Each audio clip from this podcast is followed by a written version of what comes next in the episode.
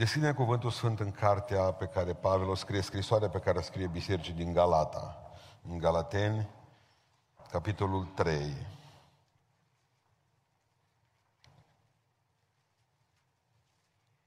Citim primele patru versete.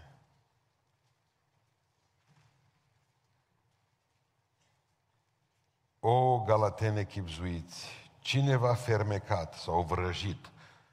Farmachein scrie acolo, de la farmacie asta și leac și o travă. Pe voi, înaintea ochilor cărora a fost zugrăvit Iisus Hristos care stignit. Iată numai ce voiesc să știu de la voi. Prin faptele legii ați primit voi Duhul, ori prin auzirea credinței. Sunteți așa de nechipzuiți? După ce ați început prin Duhul, vreți acum să sfârșiți prin firea pământească? În zadar ați suferit voi atât de mult, dacă în adevăr e în zadar. Reocupăm locurile. Fragment dintr-o scrisoare dură pe care Pavel scrie unei biserici care a început foarte bine și a sfârșit-o foarte rău. În momentul în care Pavel scrie uh, scrisoarea aceasta, erau, biserica era cu un picior în groapă. Și Pavel vede lucrul acesta, pentru că oamenii aceștia care au început cu Hristos, prin har, s-au întors înapoi și au zis, nu poți să fii creștin bun dacă nu ești întâi evreu bun. Și au început să-și facă din nou tăierea împrejur, au început să aducă din nou jerfe la templu, să aducă mielul, au început să pună la egalitate Evanghelia Harului Iisus Hristos cu legea lui Moise. Pavel spune, e sfârșitul. În momentul în care le echivalați pe Iisus cu un miel și nu-i mielul lui Dumnezeu care s-a răstignit odată pentru totdeauna și s-a dat jertfă odată pentru totdeauna, voi aveți o problemă. Când Pavel scrie scrisoarea aceasta, el nu face altceva decât pentru șoferi, nu face altceva decât să aprindă luminile martorilor în bord, așa se numesc că e martori. Dacă ați băgat de seamă, am văzut la televizor, de exemplu, o doamnă care și-a cumpărat uh, un, cred că Logan a fost, și a mers cu el până s-a topit motorul. Și a fost extraordinar de surprinsă în momentul în care au avut 120.000 de kilometri fără să fi schimbat uleiul. S-a topit. O curs sub capotă motorul. Atât a putut. Și ea s-a speriat, a zis că dar ăla trebuie schimbat. Dar ce nu vi s-a oprins ceva pe bord. A, zice, da, crezut că e de la pomul de Crăciun, rămase, de la... Ce vreau să vă spun în dimineața aceasta este că îmi doresc ca această predică pentru mine și pentru voi să aibă rolul acestor martori care apar în bord. Mi-a apărut la mașina la Defender de vreo două săptămâni de zile un martor cu motorul galben. L-am sunat pe Andrei, pe fratele Popa la Pocola, zice, nici tu n-ai vreme nicio, obișnuiește-te cu el. Tot aștept să văd când se topește motorul. Și la mine. Dacă e numai galben, că te întreabă, e galben, încă mai poți merge. Exact ca pacienții unguri, a fratelui Țapoș. Vara, fratele Adi este cel mai binecuvântat doctor. Nimeni nu merge la el. La apucă urâtul în cabinet. De ce? Nimeni nu-și permite să se îmbolnăvească în timpul recoltării, a lucrărilor, a prășitului, a ceva. Și poartă boala după ei. La prima ploaie din noiembrie, iau cu asalt cabinetul. Dar au dus boala în spate, 3-4 luni de zile, cât au putut. Așa și noi. Ei, galatenii, erau cu un picior în groapă atunci. Și vrea să vedem când suntem atunci și noi cu un picior în groapă din punct de vedere spiritual. Un fel de diagnostic al un fel de radar, un fel de martor a ceea ce se poate întâmpla spiritual în viața noastră ca să o luăm la vale. E vorba de pierdere. Și primul lucru pe care îl văd în Sfânta Scriptură, ești cu picior în groapă atunci când ne pierdem concentrarea. Suntem cu un picior în groapă atunci când ne pierdem concentrarea. Știți ce spune psalmistul în psalmul 16 cu 8? Am necurmat pe Domnul înaintea ochilor mei. Necurmat pe Domnul înaintea ochilor mei. Și am ochelari de cal. Observați? Am necurmat pe Domnul înaintea ochilor mei. De aceea zice, pentru că am necurmat pe Domnul înaintea ochilor mei, nu mă clatin. Inima mi se bucură și trupul mi se odihnește. Cuvântul în limba greacă are efect, adică are ideea sănătății. Și trupul meu mi este sănătos, odihnindu-se. Când am pe Domnul înaintea ochilor mei, observați cele trei lucruri. Nu mă clatin, inima mi se bucură și trupul mi este sănătos. Cum reușim performanța ca să le pierdem pe toate, pierzându-ne concentrarea? Aduceți-vă aminte de Solomon. Solomon a fost fiul lui David. David a adus toate luptele, toate caftelele în locul lui. Când a murit David, omul după inima lui Dumnezeu, când a murit David, a lăsat lui Solomon un regat în pace, unit, puternic, cu bani, cu templu, cu armată bună, cu tot felul de lucruri care putea să aducă oricărui popor stabilitatea. Nu trebuia să facă altceva decât să domnească în pace și la rândul lui să conserve. Dacă n-a putut să facă mai mult decât a făcut tatăl său, măcar să conserve lucrurile acestea. Dar Biblia spune, și vreau să vă citesc în, Solomon, în 1 uh, Regi 11, că Solomon zice, a ajuns la un moment dat să aibă în haremul lui 700 de femei, de soții și 300 de țitoare. Și spune Sfânta Scriptură așa, când Solomon a, a îmbătrânit, nevestele i-au întors inima după alți Dumnezei și n-a mai avut inima dată în întregime doar Domnului. Observați că el a avut inima dată în întregime Domnului, când nu fi fost tânăr, dar după aceea, orizontul lui s-a deschis și n-a mai privit pe Domnul necurmat în fața ochilor lui. Asta se numește pierderea concentrării. Sfântul Apostol Pavel zice, alerg spre țintă. Alerg spre țintă. Când vorbim despre țintă, trebuie să ne gândim la ceva să vă explic, la ceva, uh, la ceva nemișcat, să zicem, static. Aceasta e ținta, acesta e obiectivul vieții mele. Cu asta mă duc, pentru asta mă lupt. Noi astăzi avem arcul și ne-am gândit în viața noastră că decât tot să tragi la țintă, să pui arcul, să faci antrenament, ca să duci săgeata acolo în centru, unde ai, unde e nevoie, noi ne-am dat seama că am putea să nu mai facem antrenamentul ăsta. Și atunci luăm săgeata, tragem oriunde la nimereală cu ea și știți ce facem? Ne ducem să vedem unde e săgeata împlântată și în jurul ei desenăm ținta. Avem falsul sentiment că suntem de 10. Corect? Păi din moment ce alții trec și văd doar faptul că săgeata noastră e împlântată acolo în 10, cred că ați înțeles. Pavel zicea, nu mă lupt la întâmplare, nu dau cu pumnul în vânt. Am necurmat pe Domnul în fața ochilor mei. De aceea, de aceea, zice, nu mă clatin. De aceea, inima mi se veselește. De aceea, trupul meu trăiește în sănătate. Concentrare înseamnă, fac un singur lucru, zice Pavel. Fac un singur lucru. Alerg spre țintă.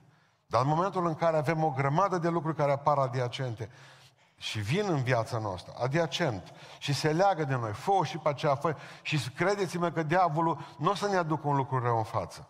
Ci zice, fă și pe ăsta că e un lucru bun. Vă rog să înțelegeți, noi nu trebuie, noi nu putem să alegem între lucru bun și lucru rău, că e prea simplă alegerea. Diavolul va veni la noi cu un lucru mai puțin bun și s-ar putea ca la un moment dat să-l alegem pe lucrul ăla mai puțin bun și ne pierdem concentrarea. Exact ca și acel câine de vânătoare, plin, care era uh, dresat ca să fugă după căprioare. Asta era treaba lui. Stăpânul îi pușca căprioare, el trebuia să le gonească, să le aducă în fața puștii lui. Și la un moment dat și-a pierdut concentrarea. Când a fugit după o căprioară, a văzut o vulpe. Și a fugit după vulpea aia. Fugind după vulpe, a văzut o iepure. O fugit după iepure, a lăsat și vulpea, de la căprioară nu mai punea problema acum, și a sfârșit-o cu nasul într-un cuib de șoarece, într-o gaură. Acolo l-a găsit stăpânul. Șoarece nu era, probabil că era, nu era acasă. Măi, pentru ce te-am adresat eu? Să fugi după căprioare. Chiar dacă apar vulpile în față, chiar dacă apar iepuri în față, chiar dacă apar șoarece, cuiburile de șoarece în față, concentrarea ta trebuie să fie maximă pe ce ți-am spus să faci. Dacă concentrarea noastră va fi maximă pe Dumnezeu, vom fi fericiți. Și Domnul să ne ajute la aceasta. Nu uitați, am pe Domnul în fața ochilor mei, asta înseamnă că nu mă clatin, când o lume întreagă se clatină, asta înseamnă că am, că inima mi se bucură și asta înseamnă că trupul mi e sănătos. Când ne pierdem concentrarea, se duc... Dar cum ți-ai putea pierde concentrarea? Mă gândeam la Marie Curie, poloneză care a fost căsătorită cu uh, cel pe care îl știm. Dar ea, ea cred că era mai deșteaptă decât el. Două uh, premii Nobel a avut poloneza. Născută în 1867, dacă, sau 1876, dacă nu mă înșel. Marie Curie, două premii Nobel în fizică și în chimie. Ea este mama radioactivității. Ea uh, a descoperit plutoniu și mai nu mai știu ce. Da, în sfârșit. Știți ce spune biograful ei despre ea?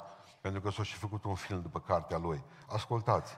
Zice așa, când Marie Curie a deschis primul curs la facultate, deci când s-a dus anul întâi la facultate și a deschis primul curs la facultate, ascultați ce zice.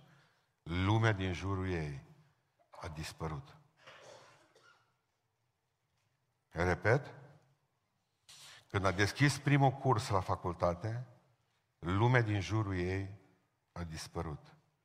Nu vi se pare că ar fi pentru noi fantastic dacă în momentul în care l-am văzut pe Isus, lumea din jurul nostru să dispară, să facem un singur lucru, să alergăm după premiu, să ne concentrăm numai pe Domnul, să-L avem necurmat în fața ochilor noștri, ca a cincea oară să vă spun, ca să nu ne clătinăm când vin problemele peste noi. Doi, doi, ca mintea noastră și inima noastră să fie veselă și trupul nostru să fie sănătos. Ești cu un picior în groapă când ai început să fugi după șoareci. Când mai ai și altceva în fața ochilor. Doi, știți când suntem cu un picior în groapă spiritual și avem nevoie de maximă pocăință? Atunci când ne pierdem prioritățile. Și pun o întrebare. Cine este prioritar în viața noastră? Numărul unu. Cine e numărul unu în viața noastră? Ușor. Dumnezeu, alții sau noi? Noi înșine. Eu știu, de exemplu, că e simplu. Eu știu că în Biblie scrie să iubești pe Domnul tău în Matei, în capitolul 22, cu toată inima ta, cu tot sufletul tău și cu tot cugetul tău. Și pe aproapele tău ca pe tine însuți. Știu. Scrie așa. Scrie tot în Matei, în capitolul 6, 33, verset deja clasic, căutați mai întâi împărăția. Căutați mai întâi împărăția. Asta înseamnă prioritate. Veneam de dincolo de Negrești, Oaș odată, veneam de la evangelizare, aveam o dacie cu două locuri. Albă, camionetă în spate. Trecut o mașină pe lângă mine într-o viteză, noapte, ceață, ploua, o vreme urâtă, o vreme urâtă, în care nu bagi câinele în casă, bagi în pat cu tine deja, nu mai... Atât era de urâtă vreme afară, veneam de la evangelizare. Ora două noapte. O trecut o mașină pe lângă mine, pe acolo, veneam Mă, știam drumul, știam că urmează o curbă, nimic nu era, nici o linie albă nu era, nici pe stânga, nici pe dreapta, nici pe mijloc. Românii sunt smeriți. Nu vor să se laude cu drumurile. Înțelegi? Mai bine le lăsăm așa, fără indicatoare, că vorba ce, fiecare să fie, să le descopere dacă vrea. Dar până s-o dată e peste cap, deci nu mai văzut curba, m-a depășit în curbă, în ploaie, s-a dus înainte mașina de o trei ori peste cap. Vă dați seama, m-am dus, imediat am fost primul acolo. Erau zăpăciți, doi francezi. Nu mai mai aducem aminte atunci, am, vă dați seama, mă gândeam ce am învățat eu la școală în franceză. Că nu, când are cineva accident, nu zici, comment t'appelles tu? Deci nu... comment ça va? Ça va bien? Très bien. El era plin de sânge, ea, ea era numai lovită cum ar fi, deci era dezechilibrat. Era în fața mașinii, l-am tras pe el nici telefoane mobile, să înțelegeți, nu era perioada telefonelor mobile. Nu, nu, nu, nu, nu discutăm de Nu era 112, nu era nimic. Singura lui salvare era să fug eu cu el, cu camioneta, să-l duc undeva la primul doctor, primul spital. La care am încercat să-i spun în franceză, n-ai nici gesturi pe timp de noapte. Pentru Niaric nu mai vine... Noi, noi românii vorbim orice limbă cu mâinile, dar nu noaptea, pentru Niaric. Am vrut să-i spun că mașina era zdrobită, praf toată și am spus, doamnă, luați ce mai important de aici, din mașină, că noi plecăm la Oradea. Era dincolo de Oradea. Hai că fugim până la spitalul în Oradea cu soțul, că e lovit, nu știam nici ce are. Luați cel mai important, documente am explicat, tot ce aveți, bani, am explicat. S-a dus, s-a băgat înapoi în mașină, era mașina în cap, s-a băgat doamna acolo, o venit la mine un uscător de păr. Comment s'appelle tu? Comment t'appelles? Vien. Deci cel mai important lucru din mașină, ei s-a părut uscătorul.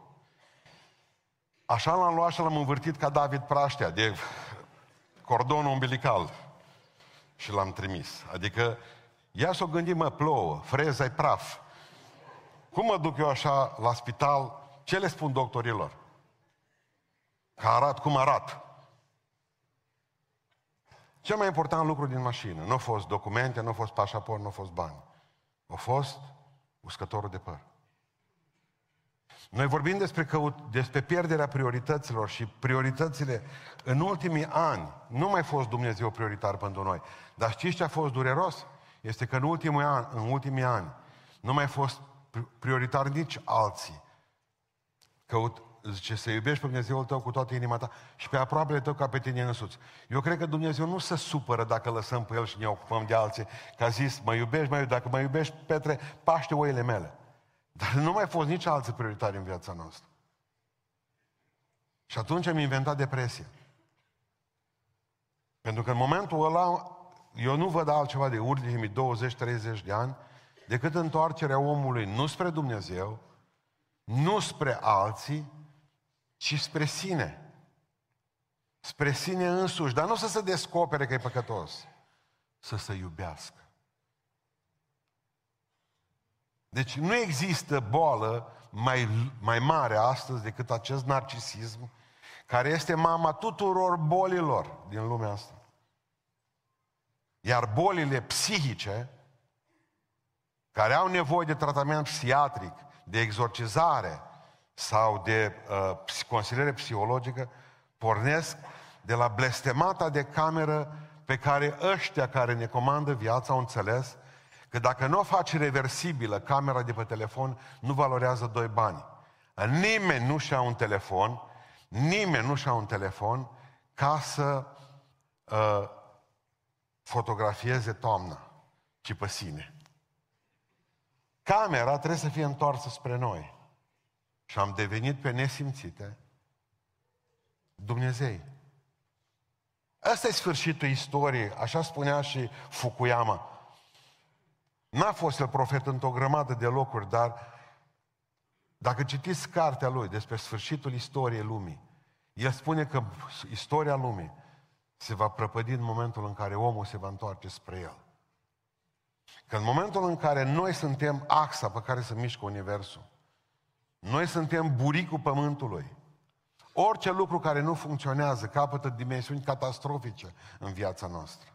Noi trebuie să avem dreptate, nou, nouă trebuie să ne meargă bine, noi trebuie să ne simțim bine, noi facem lucrurile acestea și ne-am pierdut prioritatea. Dumnezeu nu e prioritatea noastră, că noi suntem prioritatea noastră. Atunci, dă la trupul acesta uh, sport, dă mâncare bună și ca să-i dai mâncare bună, casă bună unde să stea, două, trei concedii, un spa pe an sau ceva, trebuie să ai două servicii, nu mai e vreme de Dumnezeu, nu mai e vreme de Biblie, uh, alergi, te frămânți, te te distrugi pe tine, te faci praf și te filmezi în timp ce mori fericit.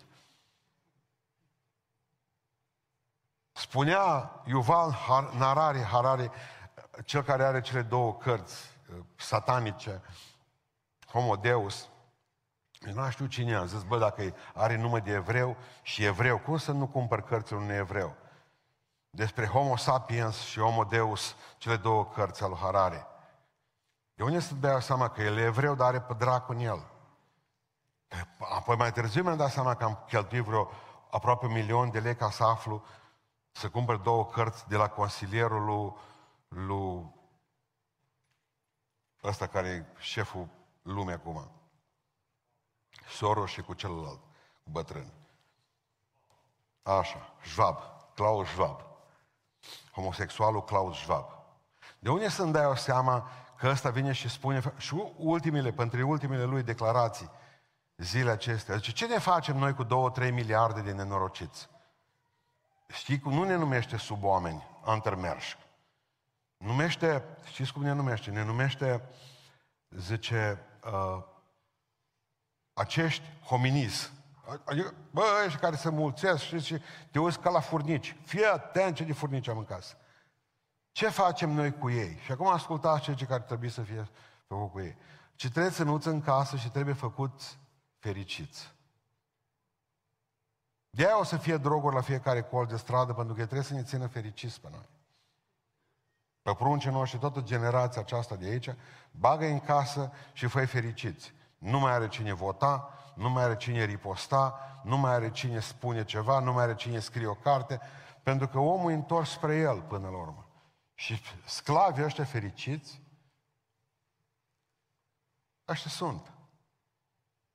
Adică noi suntem buricul Universului. Noi. Povestea bunicul meu de ăla că s-a dus uh, cu căruța, îi plăcea lui povestea asta, zice că s-a dus cu căruța de fân și la un moment dat s-a răsturnat căruța. Bun. O venit un alt prieten de-a lui și a zis, ce face ce mă? Roata ruptă la căruță, dar căruța cu tot fânul Căzut din ea. Păi zice, încerc să bag fânul înapoi, să repar roata, să plec de aici. Lasă-mă, hai să mergem să bem o bere. Dar nu, zice, nu mă pot duce, că tata se supără. Știu că s-ar supăra foarte tare bătrânul dacă eu fac treaba asta. Hai nu mă las că trece celui. S-a dus la bufet. Băut o bere, pe aceea le-a fost foame, o mai mâncat, o stat o două, trei ceasuri la bufet. Am zice el, mai bea o bere, dar plec. Vezi ce supărat o să fie tata. Dar pe lasă și pe tatăl tot ăsta la sfârșit, după trei ore acum, băuți bine. Zice, mai lasă și pe tatăl tău, dar apropo, ce, unde e? Păi ce sufân. Normal că bătrânul era puțin nemulțumit de stare. Dar el a putut să se ducă liniștit, să stea două, trei ceasuri la bufet, când că în fond poate să stea la sub căruță, că nu e o problemă. Da, să supără, dar trece. Ăsta e avantajul. Că îi trece până la urmă. Dumnezeu nu e mai prioritatea noastră pentru că, de fapt, n-a mai pus un alt zeu în locul lui. Ne-am pus pe noi. Deci, la ora actuală, Dumnezeul acela e, suntem noi. Trei. Nu numai când ne pierdem concentrarea, nu numai când ne pierdem prioritățile, în momentul în care ne pierdem pasiunea, suntem cu un picior în groapă iar. Pasiunea. Ascultați ce spune Psalmul 119, vreau să vă citesc câteva versete începând cu versetul 10. Zice așa, te caut din toată inima mea, nu mă lăsa să mă abade la poruncile tale.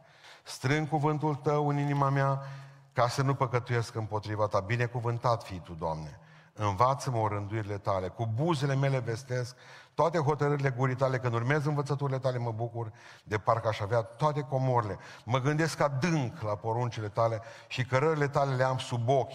Mă desfătez în orânduirile tale și nu-i cuvântul tău. Amin. Vă rog să priviți niște cuvinte grele, mari, puternice. Cu buzele mele vestesc, ăsta e cuvânt tare, toate hotărârile tale. De parcă când urmez învățăturile tale, mă bucur. De parcă aș avea toate comorile. Mă gândesc adânc, ăsta e cuvânt tare iar, adânc la poruncile tale. Cărările tale le am sub ochi. Mă desfătez, cuvânt tare, în orânduirile tale. Asta înseamnă pasiune. Asta înseamnă îndrăgostire de Dumnezeu. Vă mai aduceți aminte de asta? De îndrăgostire de Dumnezeu. Unul dintre diaconii noștri de la Oradea se ruga, ne rugam uh, miercuri seara pentru ca Dumnezeu să ne întoarcă la dragostea din tâi, că avem și cântare. V-am spus întotdeauna, nu se mai poate întoarce la dragostea din tâi. Și știți de ce? Pentru că în Biblie spune, ți-ai părăsit dragostea din tâi, dar trebuie să te întorci la faptele din tâi. La faptele din tâi. Adică cuvântul Dumnezeu spune Că problema noastră nu că este că noi suntem pasionați de lucrurile rele, că pasiunea astăzi nu mai găsești decât la columbofili, la jucătorii de șah, îi vezi pe bătrânie prin parc pe noiembrie, pe 20 noiembrie, îngheață piețe, piesele de șah în mâna lor, de acolo stau. Au pasiune. Pasiune pentru porumbei. Îmi spunea un prieten meu din Oradea că îi duce pe toată lumea. Îi cară la concursuri, le dă să mănânce mâncare ciudată face cu el, are pasiune. Ori cu cine vorbea și numai de porumbei, pe mine mă pierde în primele 50 de secunde. Nu vorbești de porumbei, n-are rost. Salut! Pasionați la meciuri. Înainte cu două, trei ore de a începe să joace echipa, sunt acolo. Păi dacă, de exemplu, ieri avea în galerie un om ca tine, care vii după jumătate de ceas după ce începe slujba, chiar bate. Chiar arunca la dușmani, în cealaltă parte în galerie. Asta ar face. Pentru că acolo e pasiune. Acolo ăștia ard pentru, ard pentru asta. Noi, problema noastră nu este că suntem pasionați de lucrurile rele, ci pentru că nu suntem suficient de pasionați pentru lucrurile bune, pentru Dumnezeu. Asta e problema noastră la ora actuală. Rutina este boală mortală. Iar partea observabilă a ei este, pa, este această pierdere a pasiunii. Vă mai aduceți aminte când cânta înainte de a muri uh, fratele Gorcea. Era o grupul Speranță când erau împreună cei doi frați. Era o zi de dalbă primăvară, când pomii plini de mii de muguri deși. Era o zi când pe cărări ninsese petale albe floare de cireș. Așa era în ziua când Iisuse, pe tine întâia oară te-am văzut.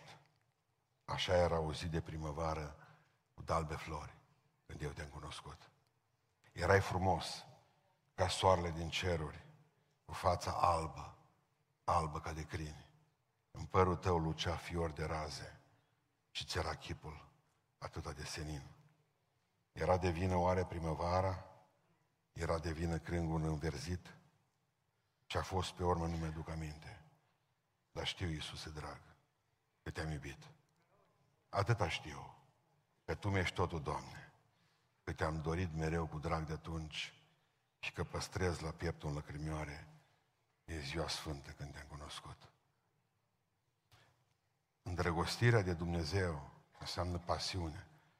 Când nu mai ai, ești cu un picior în groapă. Și știți cine a furat-o? Rutina. Am început deja să știm ce se va întâmpla la biserică și excludem orice uimire.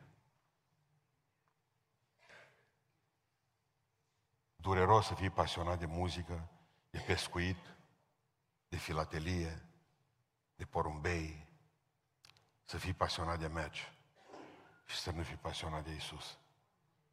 Când ți-ai pierdut pasiunea, și oare de ce pierdem pasiunea pentru Domnul?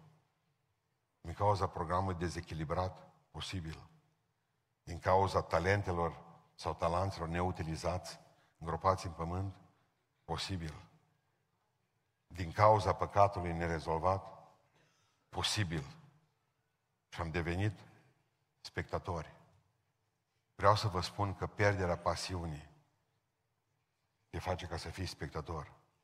Și să spuni ca și copilul ăla. Cu ce se ocupă tată tot zice? La care ce copilul să uită. E paznic? În momentul în care ai un tată care să uită, e paznic. Nu? Nu zice. Doar să uită. Să uită la mama, zice, cum aspiră prin casă, să uită la televizor, pe aceea să mută și să uită la internet, pe aceea să uită la noi, zice, cum ne bate mama când luăm noti mici, să uită, zice, să vadă când vine poștașul să-i aducă pensia de handicap, să uită tata. Nu-i paznic, doar să uită. Ei, mulți deja au început să devină în biserici. Oameni care se uită, privesc. Și momentul ăla înseamnă că și-au pierdut pasiunea pentru Domnul. Când îți pierzi concentrarea, când îți pierzi prioritățile, când îți pierzi pasiunea, ești cu un picior în groapă. Spuneam că joi seara că nu facem altceva decât să continuăm ceea ce am început joi seara, că joi seara v-am vorbit despre lucrurile astea. Știți când suntem cu un picior în groapă? Când ne pierdem disciplina. Știți ce zice Biblia despre noi? Că suntem soldați. Marea problemă este că nici bărbații nu mai știu ce înseamnă să fii soldat.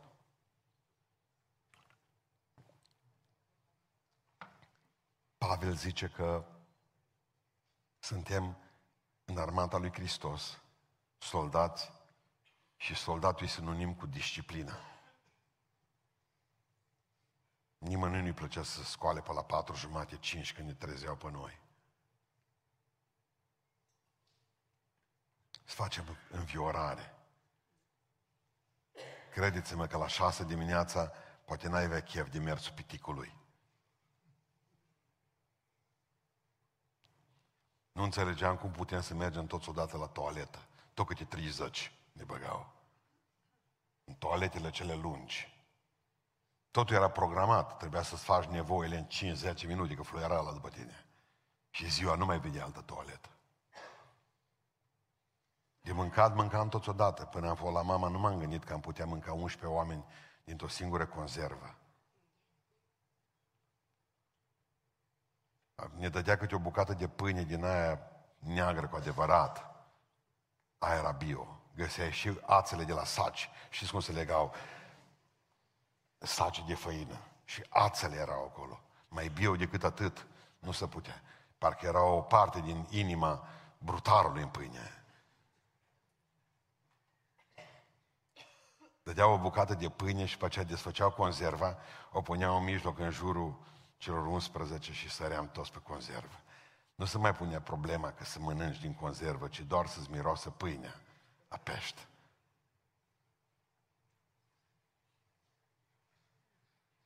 Bea apă numai atâta din bidon, care ai cu tine 25 de chile. Asta era, zice Pavel, că asta e viața de creștin. Nu știm ce asta. Disciplină înseamnă militarie și nimănui nu-i place militaria. Și am ajuns la concluzia că atunci când nu te autodisciplinezi tu, te disciplinează El. Ai în viață două opțiuni. Să te autodisciplinezi tu, că dacă nu, te disciplinează El. Și ce spune Pavel? Mă port aspru cu trupul meu ca să-l țin în stăpânire. Știți care e problema cu noi? Dacă noi suntem Dumnezeu pentru noi, cum să te porți aspru cu propriul Dumnezeu? Dacă am făcut din El Dumnezeu, dacă Eul este cel mai mare Dumnezeu care îl avem, cum să te porți aspru cu propriul tău Eu? Aici sunt două lucruri. În momentul în care am scris cartea despre disciplinile spirituale, am spus că nu sunt mai multe decât atâtea. Disciplina studiului, a rugăciunii, a postului, a spovedaniei, a simplității, a supunerii, a slujirii și a închinării. Atât. Și a sărbătoririi, mai zice Foster. Dar dacă te închini, ar trebui să sărbătorești. În considera că e una singură. Ce sunt disciplinile alea? Când auzim cuvântul disciplină, aruncăm carte cât colo.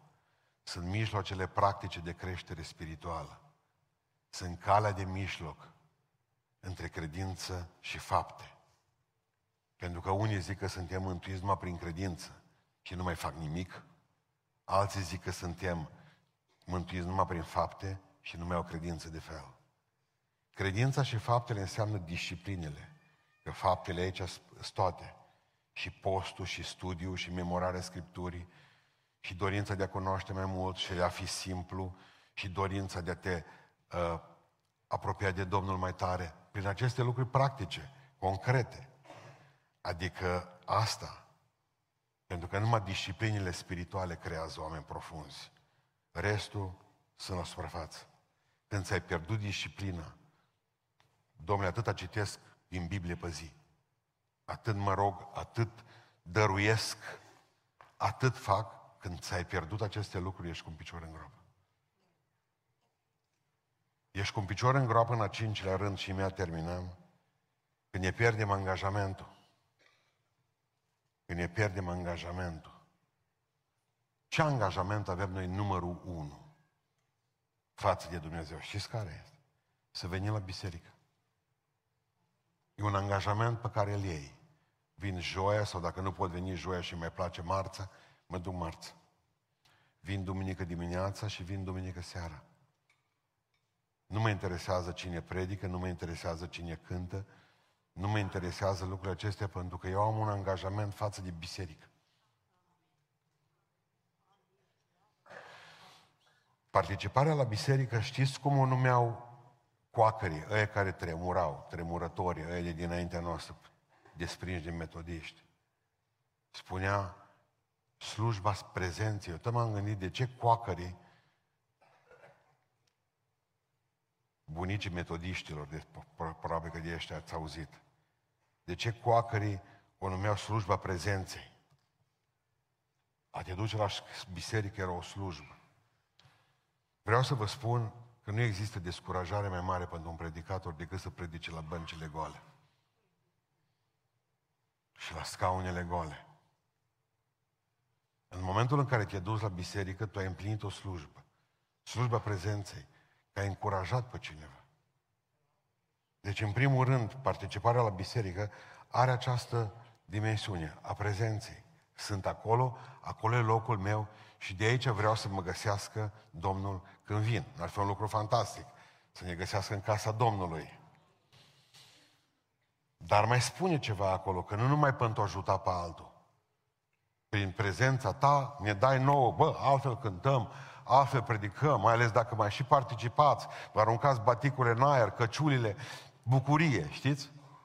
Dacă vezi că îți place, că tot e scarpe, bă, mai este mult. Bine că nu o zis la filmul preferat. O să mai termin episodul ăsta. E și pentru tine. Și ce spune în Ecleziastul, în capitolul 4, versete pe care noi le luăm numai la anunț. Mai bine doi decât unul. Pentru că dacă se întâmplă, zice, ca unul să cadă, are cine să-l ajute. Cred că ați priceput. Mie mi se pare că e mai important aci. Mai bine doi decât unul. Suntem construiți să avem relații. Asta vreau să vă spun la toți. Suntem construiți să avem relații. Pentru că cea mai mare pedeapsă în închisoare, ăștia știu psihologii care au grijă cu închisoarea. Știți care este? Izolarea. Dacă un, unul, unul singur dintre pușcăriași face ceva greșit, îl bagă la izolator. Frica numărul unu întoarce temniță. Este izolatorul. Și știți de ce? Pentru că suntem făcuți să fim persoane sociabile. De aia contează ca să fim la biserică, să explicăm și dracului și lui Dumnezeu că slujba prezenței noastre aici ca slujitorii să poată să găsească bucurie. Și pentru că e mai bine doi decât unul, vine vremea în care îi pica, îi pica. Și bine ar fi să ai pe cineva care să te ridice de jos. Nu știu dacă există un lucru mai fain decât să dai mâna cu cineva. Spunea soția lui fostul președinte Roosevelt, prima doamnă Americii, asta a fost cea mai longevivă doamnă Americii. Eleanor Roosevelt, nu știu dacă dumneavoastră știți, eu înființat și Organizația Națiunilor Unite, mă. Deci, oricum, e mai cunoscut ca bărbatul său. Deși și Roosevelt a cunoscut că măcar era în cărucior cu rotile în război. Dar fiți atenți ce, ce zice ea. Pot scutura două, mâini, două mii de mâini pe zi fără durere. Ăsta sport. Să scuturi, adică să dai mâna, așa zice ea, că nu e ușor pentru o femeie să dea două mii de mâini pe zi, fără durere, fără să efort foarte tare din partea ei. Și mai zice un lucru fantastic aici. Zice, nu lăsați ca alții să vă scuture primii mâna. Mergeți și scuturați-o voi, înțelegeți? Să-i cadă lentile de contact. Deci așa scuturați mâna, dar voi să fiți primii care să faceți lucrul ăsta. Nu, că în momentul în care altul dă mâna cu tine, ești terminată. Ești terminat. Ești pe locul doi. Scuzați-mă că vă spun asta. Și închei predica de astăzi, că suntem cu un picior în groapă. Când ne pierdem sensibilitatea. Sensibilitatea. Ce înseamnă a fi sensibil? Când nu mai răspundem glasului Duhului Sfânt. Acel ce a spus Ele lui Samuel. Băi, Samuele, n-am fost eu, mă. A fost Dumnezeu care te-a chemat. Și știți ce, ce trebuie să zici? Când te mai scoală odată Dumnezeu. Bă, Samuele, auzea vocea Domnului. Samuele, și-a tăcut. Vorbește, Doamne, căci robul tău ascult. Dumnezeu nu încetează să ne vorbească, nici tuturor de aici. Sunt convins de asta. Dar Dumnezeu vrea ca să avem o inimă sensibilă. Dacă spune să te ridici și să dai bună ziua cuiva, dă-o. Dacă spune să te ridici și să ajuți pe cineva, fă-o. Dumnezeu vorbește omului. Dacă spune să te pocăiești, fă-o. Fă-o. Mi-a scris cineva ieri, nu, al alte ieri. Zice, am vrut să mă botez la Oradea în noiembrie. După aceea a venit satana la mine și a zis, da, lasă-mă până pe anul nou. Deci mi-am cumpărat haine, soale albe, tot ce trebuie să fie. Numai că a avut un accident de mașină și rămâi în gips din cap până în picioare.